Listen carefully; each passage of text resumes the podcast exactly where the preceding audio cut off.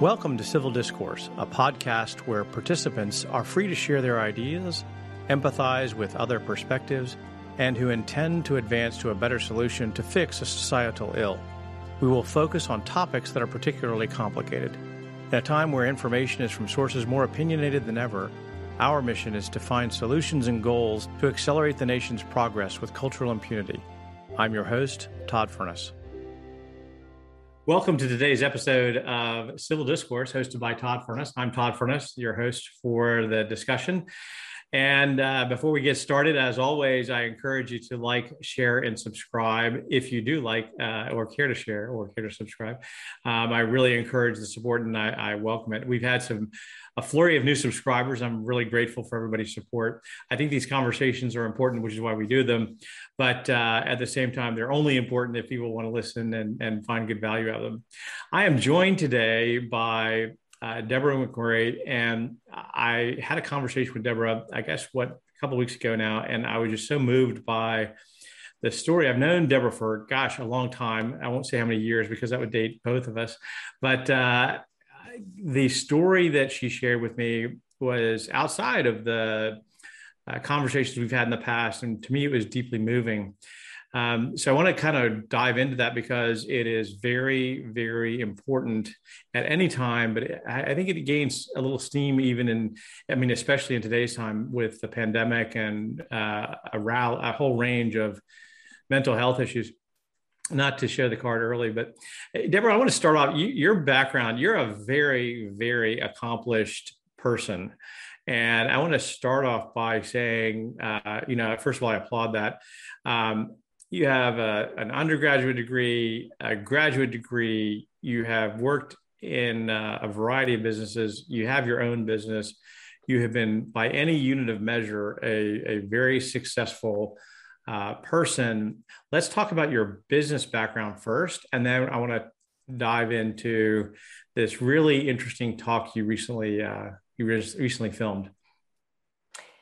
Thank you, Todd. I'm delighted to be here. Um, I my business background was a very circuitous route because, as you know, my two degrees that you mentioned are in music, classical music. So um, I was uh, an instrumental music major in undergrad and a flute performance major in graduate school. And that did not prepare me to be a business executive, surprisingly. uh, but of course, I learned a lot that the, there were a lot of takeaways, such as enormous discipline and practice and um, setting goals and, and, setting very small goals and then ultimately accumulating a lot of small goals which ultimately then can be an ultimate goal.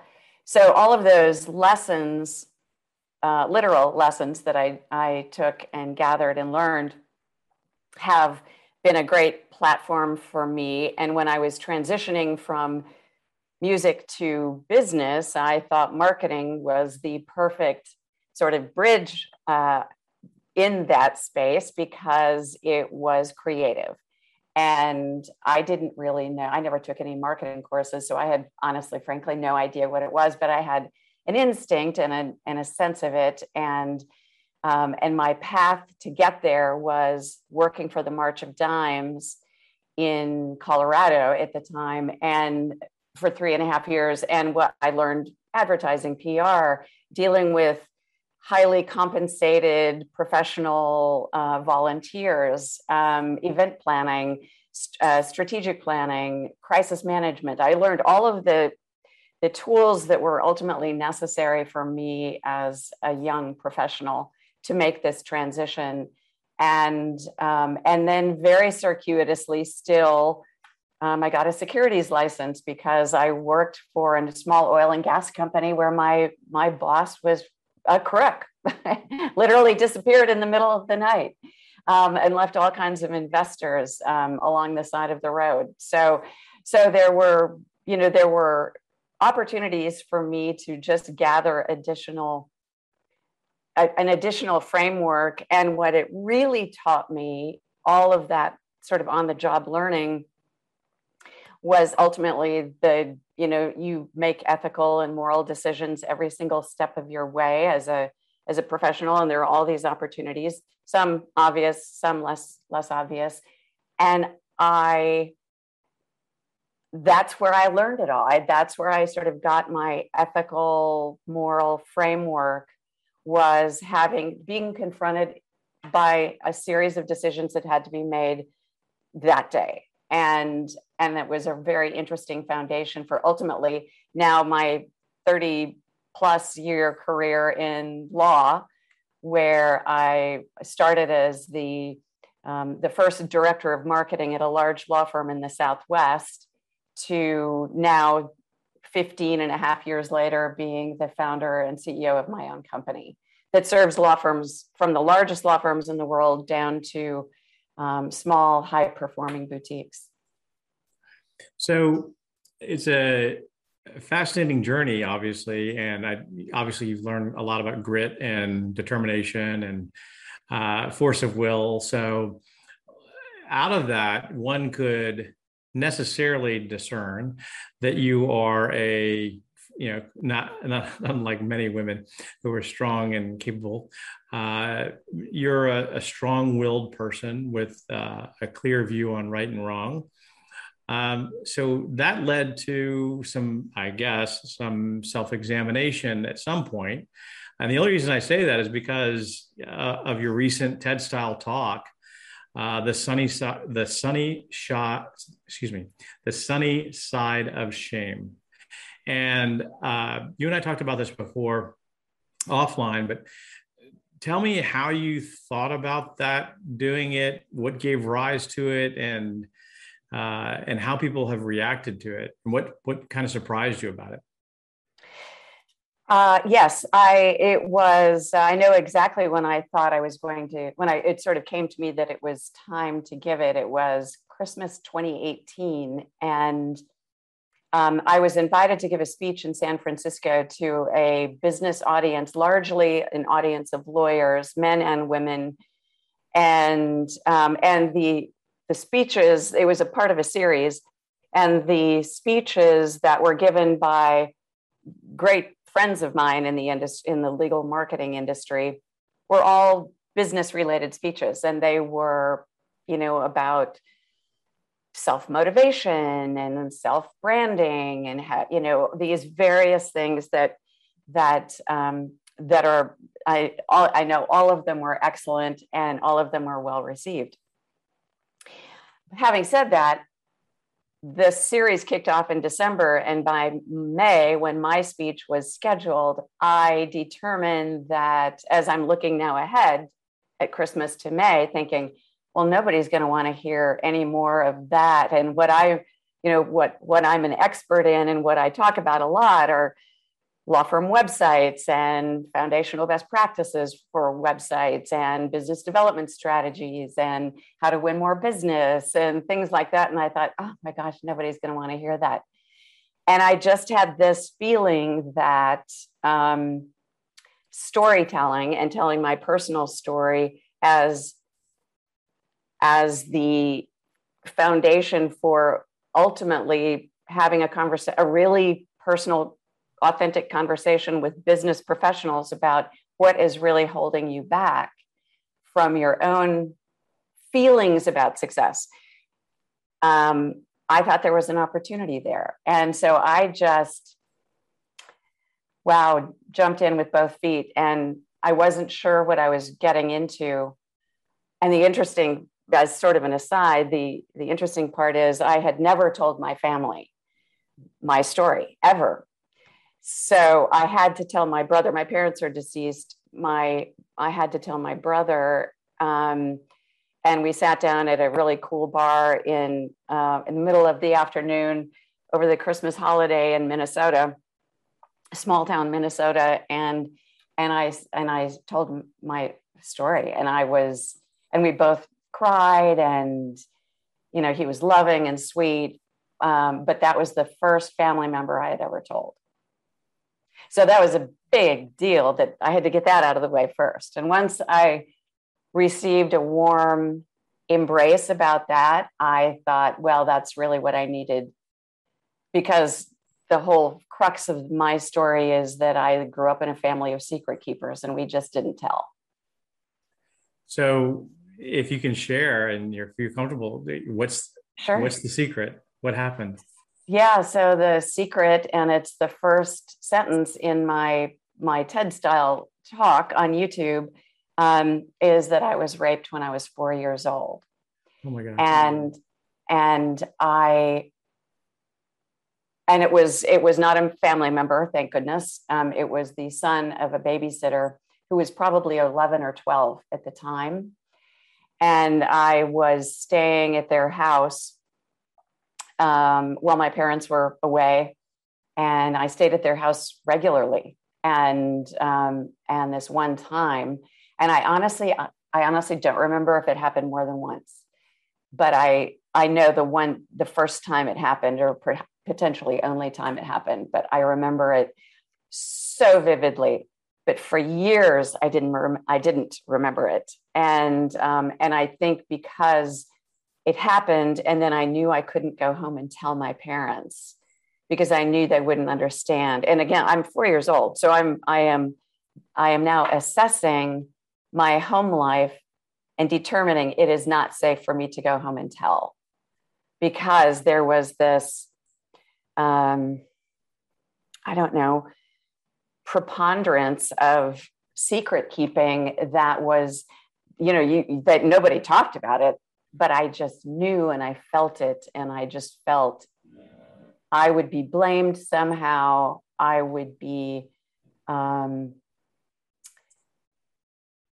ostracized, ridiculed, punished, certainly punished. I would have, I felt I would have been punished, probably for telling a lie. They the the reaction probably would have been that my father would have thought I was telling a lie. So let's just hit the pause button there and figuratively and unpack what you just said. So you're a four year old. You have a trusted relationship with uh, friends of the family.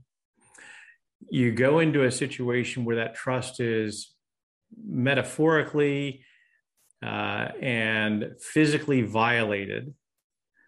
And at four, you conclude that by telling somebody you're going to get in trouble and bad things are going to happen to you.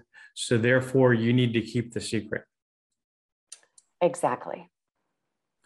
So that means that before four, wittingly or unwittingly, the family culture was one that uh, there are some things we talk about and there's some things we just don't talk about and uh, those lines are drawn um, in a way that only that family can discern.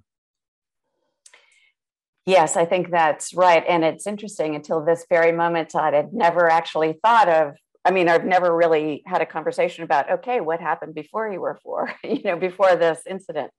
Um, I do remember, I mean, I was, it was sort of a corporal punishment family. My brother and I were, you know, beaten as children by our dad who, you know, did it out of love. And, um, and it was because we were misbehaving or we were, you know, telling, tell, we had, both of us had vivid imaginations. And so i was a storyteller. I was a very much a storyteller as a kid and so i was making up stories and that my dad kept saying it was a lie you know all those things are lies so i would be punished for um, for telling lies and so the, I, that, I think that's the environment that's what what ultimately i was confronted with and thought okay well that's I don't want that. I don't want to be punished. So to understand that better, uh, there's a range of of uh, corporate punishment, corporal punishment. Um, and I grew up in a time when that was very, very permitted so I, you know, enjoyed the wrath of my parents uh, in a similar way. Although you used the term beaten as opposed to the term spanked or swatted or some other uh, term, was it more aggressive than spanking or? When we were little it was probably spanking but uh, you know when we were this my last encounter physical encounter with my dad was when i was in 10th grade and that was an all out beating. And my brother i remember when i was little my brother had done something that he felt was completely inappropriate when greg was probably in ninth grade and um, and he was beaten. And so it was you know there were there was bruising and there was i remember in 10th grade my he had pulled my hair so hard i was my hair was coming out in handfuls. So it, yeah it was it was um that and i was so i was afraid of him my entire life and i think he had no sense of it. I think he just that's what parents do. Well it's strange credulity that you could characterize this as an act of love. Um, so, but let me first and foremost say how sorry I am that you had to deal with that. No one should ever have to deal with that under any circumstances for any reason. Uh, and I'm I'm just terribly sorry to hear that you had to endure that. Um, trying to circle back, and it's not easy hearing stories like that, but trying to circle back to your story. Uh, going back, you decided to to film a TED talk. You gave the message at the at the event. What happened? How how was that received? And and what was the message you know did, that you could give in that environment? The the original speech in San Francisco um, was actually uh, a much longer speech. In fact, it actually was closer to an hour, maybe 45 minutes or so. I had audio and video segments of kind of that that added some both color and um, shape to the story. Um, but the people in the audience started crying. So I, uh, and then we had cocktails afterwards. so, so we, it was this reception. It was in an, a law firm environment, and but people were very interested in staying around and talking. And so the guests stood around in, in, in this San Francisco environment which was in person, um, for two hours. And we were all telling stories, and people wanted to tell their own stories. And similarly, when I gave this speech in April at an at a virtual conference, and it was much more of a TED style format, so I pared it down to essentially 20, 20 minutes. Um, I had I had so many friends and acquaintances people i've known for a long time professionally because it was this was again this was a professional environment not exclusively law firms but um, but professionals and people i've been you know friends with friends on facebook or certainly linkedin contacts and things like that over the years reached out to me and we scheduled a Zoom discussion and they wanted to tell their stories. And so people I've known, some people I've known very well, shared things that they've never told anyone else. And I I believe what what happened is that in me they saw a strong woman, someone who's had a certain degree of success, that they all had also had and that they enjoyed. And but they still had this story that they'd never shared with anybody. So your act of your, your act of courage essentially because it took an, an, immense amount of courage and that should not be understated at all. Um, just an immense amount of courage to go up and talk about this gave them permission essentially to share and say hey it's okay. It is possible, and one might argue it's more than possible, but it's possible to be both strong and vulnerable and to have had that vulnerability compromised by trusted people. And uh, and and talk about the horrors of that and the long-term implications of that. Was it was there any negative feedback you got? Uh, no. And in today's world of um, you know, quick, um, quick run to judgment and um, moral indignation and all of these different feelings that people have so publicly today, I have not gotten any negative feedback at all, not one comment at all that I mean, even on YouTube, no down thumbs. so it's you know, yay for that. I um, and I and I think if I did receive that, I would take it as someone who just wasn't ready to to own their own story. Um, I think anyone who's who because my entire message is that there is an opportunity to step out of the deep end of shame and see the light of day and that's where the sunny side of shame comes in but you have to own it and you have to own all of the bad that it, you associate with it and and just find a way to move through it. And generally the way through it is just one step at a time. So talk about that for a little bit. What you, when you say you need to own the shame that's a very very big enormous sentence with a lot of gravity kind of the size of jupiter. So tell me tell me what you mean by own the shame.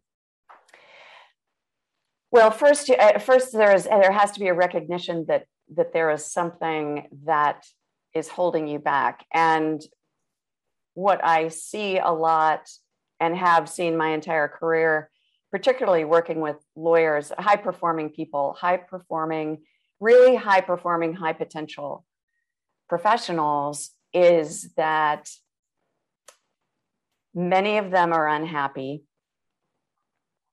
Uh, many of them aren't, which is great, but many are unhappy and many are um, are sort of hindered or aren't as successful as they think they should be. I, I, I have seen that a lot where they look kind of longingly at the rainmaker and their firm and say, well, you know, Todd is so great at that. Why can't, you know, why can't I be like that?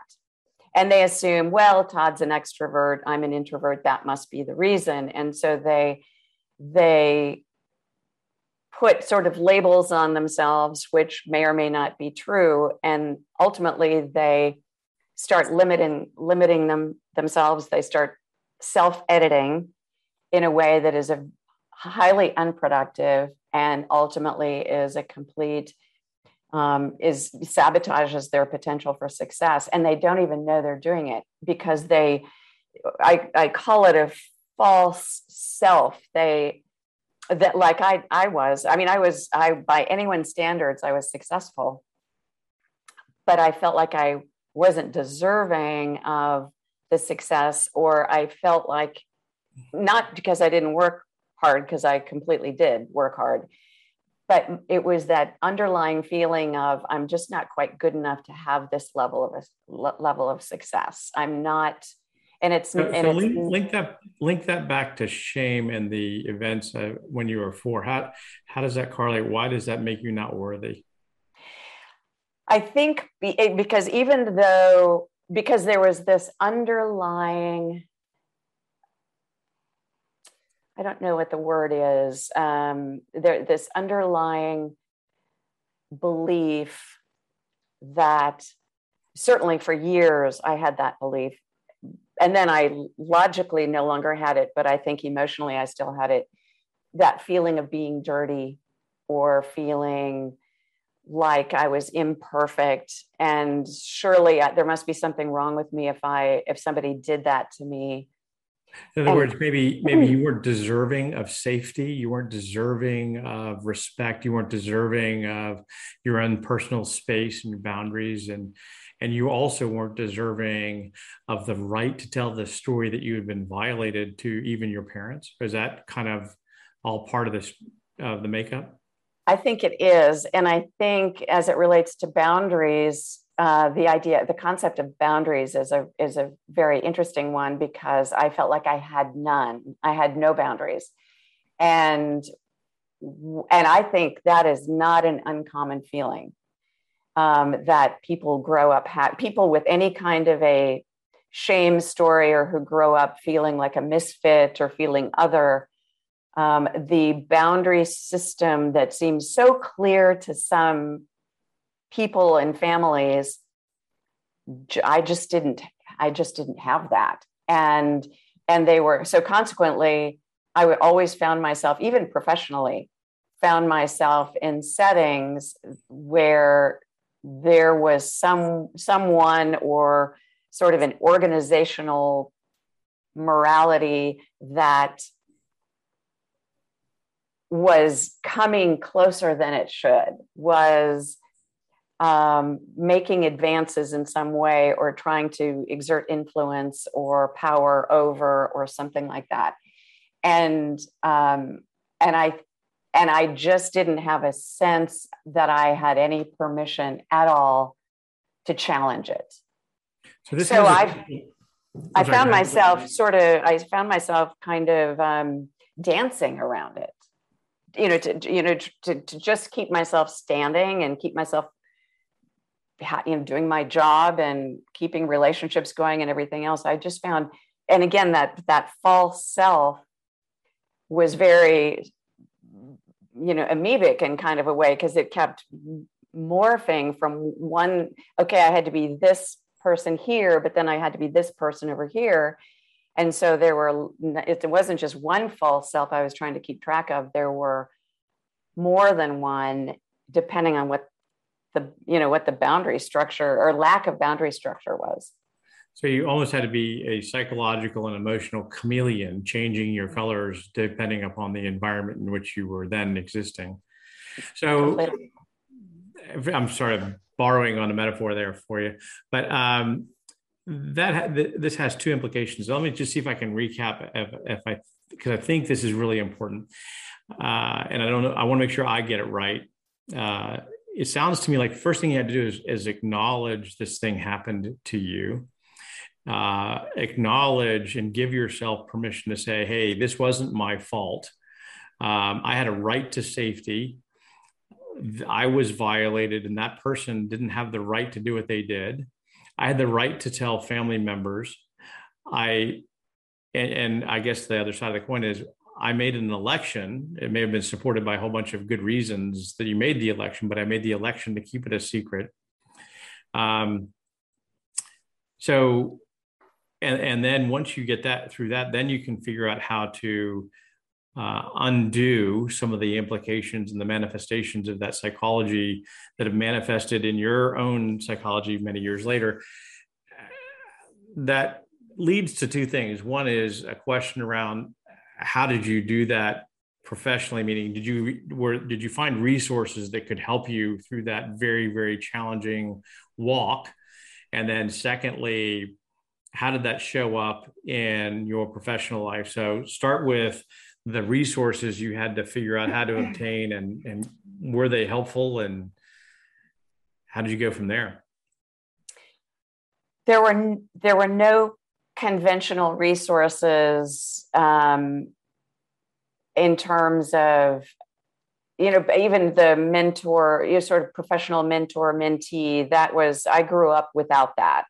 So in my career there i i, I never had a, a traditional mentor but i did seek therapy. Um, i i had two bad experiences with psychiatrists in colorado that um, one that I was trying to, I was, it was under the auspices of, of marital therapy with a former husband and, um, and neither was a good experience at all because they were both um, friends of my husband's or they were both they you know they were very supportive of his point of view so there was it was it was not an equal playing field at all fortunately um, i i wasn't dissuaded from the idea of getting therapeutic treatment. And when I moved to Dallas, I, after, I don't know, a year or so, I ultimately, I was in a, in a very, very bad relationship. I couldn't seem to get out of. And I thought, okay, that's a, a perfect catalyst. So I went and I saw the therapist and it was kind of funny. My first that it, he, and he was a referral from a friend his name was Jim. Um, and I, my first session walking into Jim again, I'm, you know, I'm very professional and I'm very composed. And I walked in and I, and I said, okay, there are three things I want to deal with. I'm in this relationship I can't seem to get out of. I'm tired of the sexual abuse, you know, being an issue. I finally want to be done with it. And I want to focus on my relationship with my dad. And he started laughing out loud. And I thought, well, you asshole, you know what? And he, but he didn't do it in a, I mean, he almost did it in a way that suggested, I mean, he was laughing at me and my composure and my, okay, you know, let's just get this done kind of thing. And, um, and so he, he then said, I can help you get out of the relationship the sexual abuse will never be over, uh, but I can help you intervene. And tell me about your relationship with your mother. And it was like, what? so I then said, okay, this is the guy. And he was the guy. And I saw him for almost 10 years. So uh, I was really committed. And it took that long and you know, I think people with therapy, anyone who's been through therapy says, "Yeah, therapy was great. I went for six months," or you know, and it's sort of okay. We're done with that. So the message there to those listening in the audience is, uh, you you think you have the problem diagnosed correctly, and then all of a sudden something happens where another perspective comes in, and you say, "Whoops, got that all wrong," uh, yeah. or I got it partially wrong. Um, but I guess the other message here to listeners is, uh, you know, like many uh, professionals uh, and professional offerings, it's hard to find the one who actually can uh, help you. Um, ironically, I've had this challenge immensely in in uh, finding lawyers uh, who are who are capable, as I've talked to you before. I mean, it's just astonishing. Um, but it, it exists in, in every profession. But I, I think the other message is you can't give up. You got to keep trying. And fortunately, you had the resources to do that because uh, you had the, you know, you were obviously successful, but uh, you had the financial wherewithal to go to go to it as well. There was another piece of this uh, that was the the second question around sexual harassment, and I, my sense is that you were dealing with a lot of that at the office. And um, there's something to me that's coming out around how uh, your journey, and I'm going to use a word that's hyper popularized, popularized right now, but um, your journey led to a different form of conviction and authenticity in yourself that gave you new sources of strength to address from a different perspective the issue of sexual harassment. Now, I could have gotten all that wrong, uh, but let me just put that out there as I as a an hypothesis. Is that is am I on target there or not? I uh, I don't know. I don't know if you are. I I, I don't know if you're not. Um, it. I don't know that authenticity is um, I think authenticity is definitely a 21st century word, even though you know it certainly has been around for millennia, probably. Um, but I think that the rise of social media and people feeling comfortable sharing their stories, or again, sort of the personal branding that people are are wanting to do to elevate themselves, I think they believe fundamentally that they are being authentic.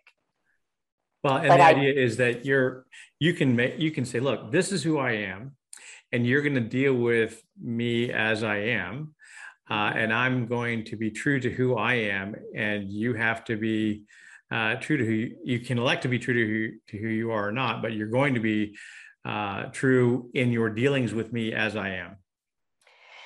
I think that's right. And I think that I think what what a lot of a lot of what we see today is a, is a desire for visibility and as opposed to healing. And I would say that my goal all along was just to feel quote unquote normal and feel not like a misfit. And so it, it, it comes from such a different place. I was never looking for visibility around it. In fact, which is largely why I didn't tell the story for all those years. And when and when the Me Too movement started really catching steam, 2018, the Harvey Weinstein. I mean, I'd been putting up with that my entire career in some of the most colossal ways, just just outrageous breaches of the professional environment that I that I starting at the March of Dimes and you know throughout pretty much throughout every organization, and I just I was never going to say anything about it. I needed my jobs. I was not going to let it get in my way, and I honestly think even though it was annoying and maddening and disappointing I did not have the same level of outrage that we see today about it. And I still don't. And I don't know, that could be some, I don't know, twisted something that is just wrong with me that I don't have that same level of outrage. But I think that it's, I, and I certainly don't rack it up to the boys will be boys either. I absolutely don't. I don't, I just think that there are so many things that go on in our lifetimes that in a, and certainly in a professional environment that we we are confronted with and that we have to deal with and we have to encounter and just move through. And if you make everyone everything you encounter that's uncomfortable a problem for you then i it's hard to make progress. So I may get lots and lots of backlash about that but i i feel i just feel that every person is going to deal with these things differently. Every woman will handle a sexual harassment encounter differently. And to suggest that there's only one way of getting through it is i think unfair to others who've gone through the same thing. So i think the the idea certainly well i don't want to say certainly i will say for the record that sexual harassment should not be tolerated um, i think each every person uh, and given that this happens more often than not to women um, then i would say every woman has to make a decision on how she handles not tolerating it uh, but i think there's a question around uh, how do you get past this? And I want to, if I if I may, uh, ask you about a particular story that you shared with me. Um, and I was, I was just aghast. But this to me is an example of of the story that you know you're allu- some of the stories you're alluding to, but haven't quite come out and said. And I, if you can, please share the story about you know your role and as a marketing director and putting together this this annual trip and the the outcome after you put that on and what happened and to me it's just unbelievable. That was an unbelievable story. And i uh, just by way of clarification my comments about sexual harassment really relates to uh, you know sexual inappropriate not not um, uh, like harassment in this kind of story I'm going to tell, which you know I absolutely immediately went to the to the managing partner in the firm and told him. So I, so I was the marketing director at a large law firm, and we one of my responsibilities, my department's small, very small department's responsibilities was putting on an annual dove hunt. And since we just passed Labor Day in Texas, um, that is the opening weekend of dove season. And I was in um, Snyder, Texas, and getting ready for this event, getting ready for people to arrive, and a carload of partners um, at the time had been playing golf all day, arrived at the venue completely drunk and at about four o'clock, and the first hunt was going to be at five o'clock. And I so these these are partners in the law firm. These are the big dogs, the rainmakers, theoretically, the yeah. equity holders uh, of the firm. So theoretically, the most responsible leaders of the firm show up, blistered drunk, driving a car. Yes. So you don't even pass yes. go on this one. Right. And and they're carrying guns. So oh, that's just, that's always a wise yeah. idea. It's good to combine intox- inebriation with with loaded weapons. That's always smart. Yes, yes. So I suggested to them in the nicest, um, you know, Susie tour guide kind of way that you know perhaps they could sit this one out and just let everybody else. We had about eighty five clients, mostly clients, and a few other lawyers from the law firm participating. So, so you're you're a musician. We'll call these. You, you try to persuade them with dulcet tones. With dulcet, my most dulcet tones, yes, and they, of course, had none of it. So I, I called the uh, the administrative partner in the firm, and I told him I there's nothing you can do here. I'm just letting you know. I know we have insurance, but I'm just letting you know. I had this conversation with them. I'm concerned about this. We have 75 clients here and drunk partners with guns. And I'm just alerting you in advance. I I you know, pray that nothing happens. And the prayers worked because nothing happened. But fast forward to now Tuesday after Labor Day, back in the office. And I find that the administrative partner called in those partners and read them the riot act and said, Deborah told me that. So he completely threw me under the bus, probably unwittingly so, but I was under that bus nonetheless and um, and what ultimately happened is then anytime i would see any of those lawyers in the hallway from the youngest associate to the senior most partner they would call me the c word under their breath as i'm walking by them. And so and that went on for probably a week. And um, and that was it was there were probably 10 or 15 of those lawyers. So that was a lot of day after day after day in the hallway kind of that i just again i just you know i just ignored it. But then one of the sort of ringleaders of this uh, of the drunk gang um, came into my office screaming expletives and he was so angry at me and his i mean he was just screaming at me and he took this giant typical law firm club chair in my that was on the other side of my desk and put it over his head. And it was so clear to me in that moment that he was going to throw it at me. And i my office was in such a my desk was in such a place there was no way it, he could have misfired because i was my chair was uh, my desk chair was actually at the point of where the wall came together. And so I just scooted around and ran out the door, and he pivoted with this chair over his head and threw it after me as I am running out the door. And he completely broke the door frame in my office, which was glass.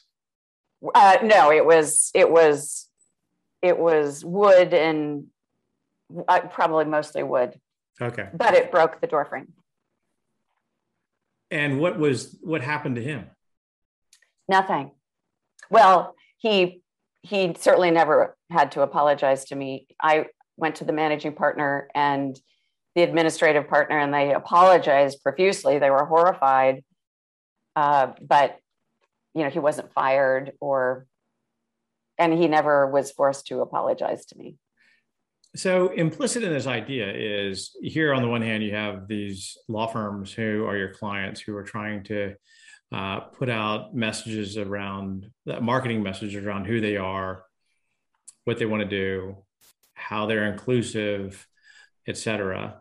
And they're putting that on their websites and you're, that you're designing. And you're saying, hey, wait a minute, guys, you're you're still failing, and here's why and so if you really want to be successful, this is what you do. So what did you tell them?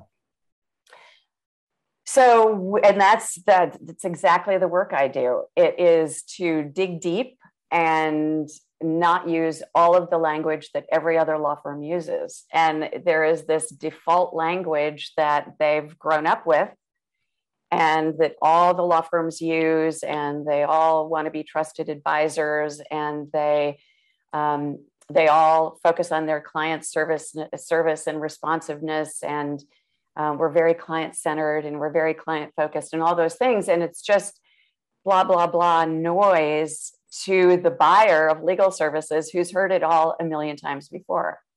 And the buyers are looking for honesty. And i don't mean honesty in terms of i'm going to tell you the truth. They're looking for that emotional honesty that can cause them to feel so comfortable and you know as a buyer of legal services to have an they want an intim, intimate relationship with their their lawyer. They want they want it to be filled with truth telling and with trust in the in the in the place where the advice is coming from that it is that it is so sort of perfect in its um, in its well, I'd be happy. With, I'd be happy with good advice and with uh, professional competence. I'd I'd stop there.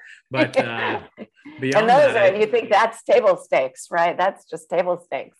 One would so I'm so uh, sorry. It's been a uh, it's been a lot harder to find than you'd imagine. But uh, the issue then kind of correlates back to how do you really show up, especially as the workforce becomes more diverse uh, both internally and with regard to your clients. Boards of directors are more diverse.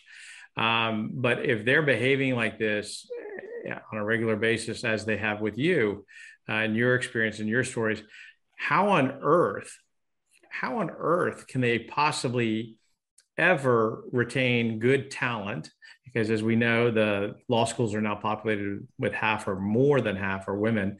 Um, then how on earth is it possible for them to retain good, to, to hire and, and retain good talent or to retain client relationships with behind the scenes? Their their conduct is so unimaginably brazen and horrific well, I believe, and I, and I haven't been inside as an employee in a law firm since 1998. And I do believe the last 20 years, there's been an enormous progress. I also think there's, you know, there's, there have been tragic stories. There's one story in particular, and I'll, I'll answer your question, but one story in particular where a partner in a major global law firm in one of their United Kingdom offices was um, accused of sexual harassment at a holiday party. And, and this was, I think, 2018, 2019 timeframe. So the Me Too movement had come out and so there was there was more acceptance about having those conversations and law firms were taking those conversations now, if they weren't before, many of them certainly were before, but if they weren't before, we're definitely taking them seriously today. And women felt empowered to be able to actually say, okay, this guy was inappropriate at this holiday party. And he jumped off a cliff in Wales and killed himself. Oh my gosh. Matt, the management of the firm talked to him and he killed him. And he literally jumped off a cliff and killed himself. And so whatever his so there's this confluence of, for now think of law firm leaders and how do you manage the law firm you now have very very very open um, conversations about mental health there are countless articles in the American Lawyer and National Law Journal and these other publications, and certainly in the business media about the, the mental health crisis among, again, high, it's not ex- exclusive to lawyers, certainly high performing, high potential professionals. And then, so the delicacy around that, and then you've got the delicacy around, yeah, but this guy was inappropriate to me and them managing those conversations so so you know i my heart goes out to the management of that law firm because because it was awful i mean both both stories were awful and um, and so what what law firm leaders today in in assessing talent what they're what we what we are seeing is this enormous contribution enormous investment in financial and certainly in terms of other resources in diversity, equity, and inclusion. And the intentions are all great, I think, by and large. The what's happening is that the only way for them to feel like they're making progress is by measure measuring numbers. Okay, they count faces, female faces, male faces, LGBTQ faces, people of color, people with disabilities, all those diverse faces, and they count them and they say, well, our numbers this year are better than last year. So, what are you doing? But you're highlighting the differences and all those and women and all the women lawyers all i just had this conversation with a client of mine um, they don't want to be viewed as women lawyers they just want to be viewed as lawyers and the so so the dei investments for coming from the top down and that's a very big message it our commitment is from the top down well i think it has to be from the bottom up where the storytelling can happen and a woman who felt other. I mean, by anyone's standards, I don't look uh, other than the fact that I was a woman in business and in a largely white male dominated business 35 years ago. So that made me diverse back then, but uh, but by you know today I'm not diverse in the least, and but I still felt other or like a misfit my entire life. Very similarly to these people that we're now counting and we're and and the stories their their origin stories the where they came from what has hurt them in their lifetimes those are the stories that to, for, to feel heard and to feel a part of an organization i believe those are the stories that have to be told. And that's where the acceptance their they will feel accepted if they feel they are accepted for who they really are, as opposed to being a a number, uh, a minority face, and um, and and I think and, and and that they are invited in not because they are a diverse person, but they the the inclusion is around I get you, I I get I get who you are now. Thank you for sharing that story. So we started our conversation today learning a little bit about your story that that and then that kind of evolved into a discussion around how your story helped you understand and address uh, things both personally and professionally. And then we've observed how uh, professionally uh, we still throughout all of industry have a long way to go to get to the right place. I'm wondering how do we change the dynamic? How do we change the discussion from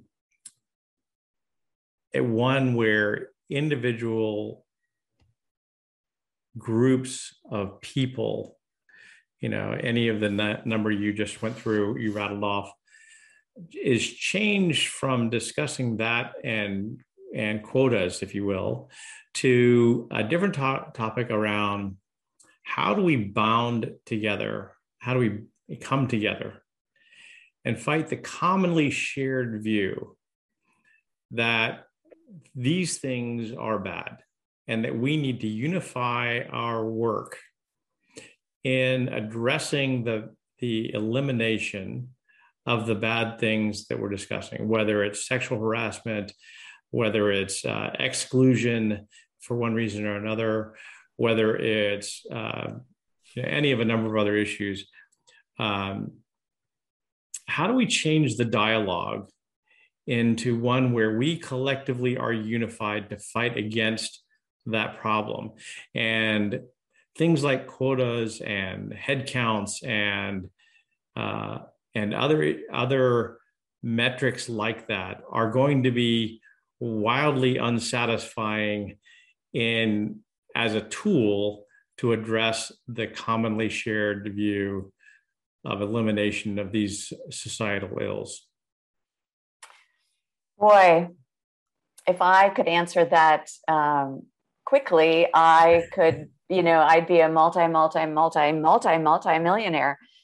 I, I, I think it's hard, and I think um, I had an interesting conversation with the former chair of an AmLaw 100 firm recently, and um, which is one of the largest firms in the you know American Lawyer 100, AmLaw 100, and and I and we were talking about this, and and he doesn't, and he said they're so focused on money, you know the the big firms, I smaller firms too, um, are so are so focused on profitability and making the the money that they make year after year and doing what you just suggested and or even what I suggested which is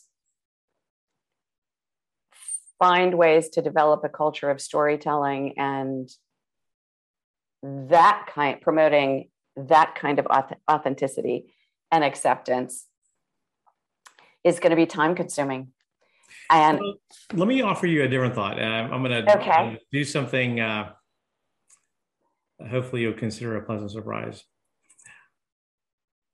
I'm going to suggest that your background it uniquely qualifies you to help, and it's not because of the unfortunate experiences you've had to deal with, but it's because of your music background. Hmm. If if you think about it, an orchestra works best when it's all working together. It is comprised of players of a bunch of different instruments. They all look and sound different, and yet they all play a role in contributing to an outcome called a composition or a song. And if if there's any abrasion, if there's any fault, if there's any miscue or failed performance in that orchestra, the orchestra kind of screeches a little bit.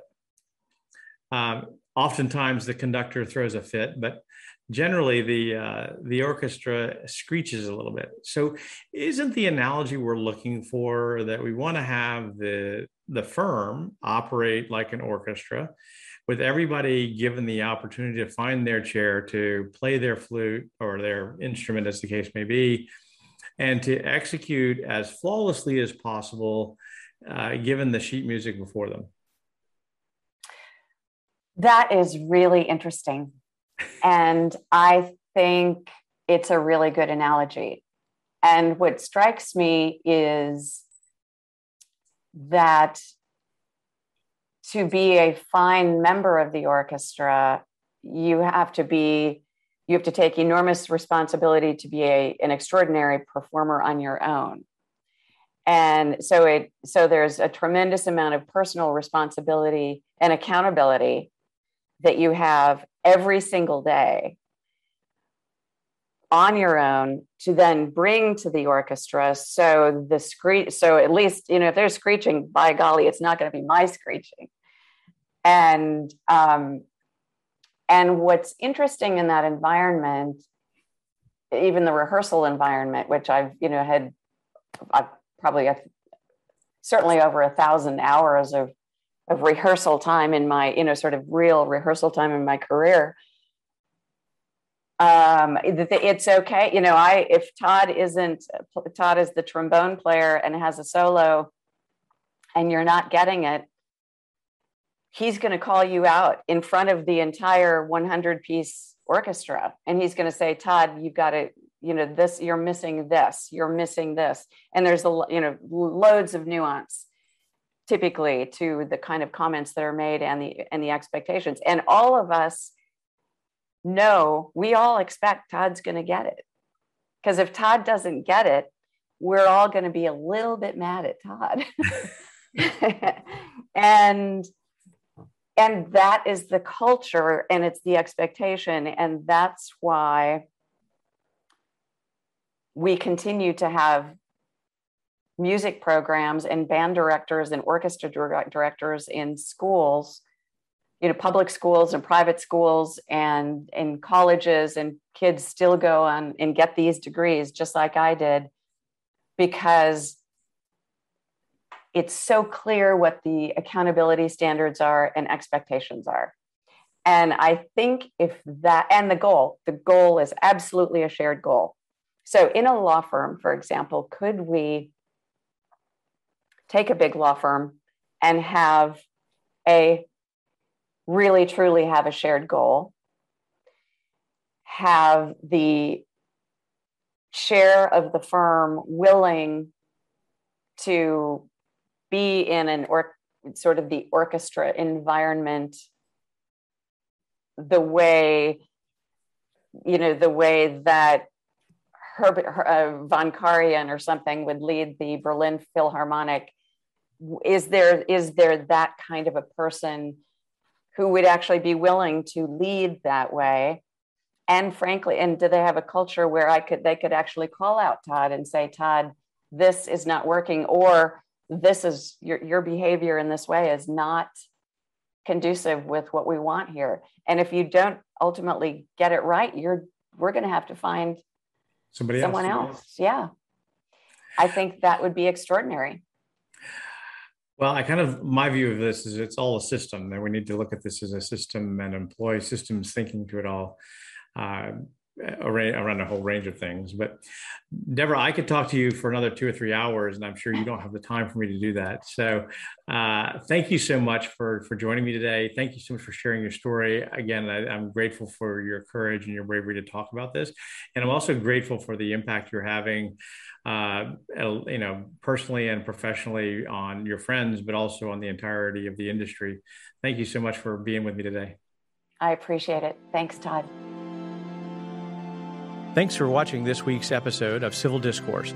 To learn more about today's topic or our guest, visit www.the60percentsolution.com or www.tfip.group.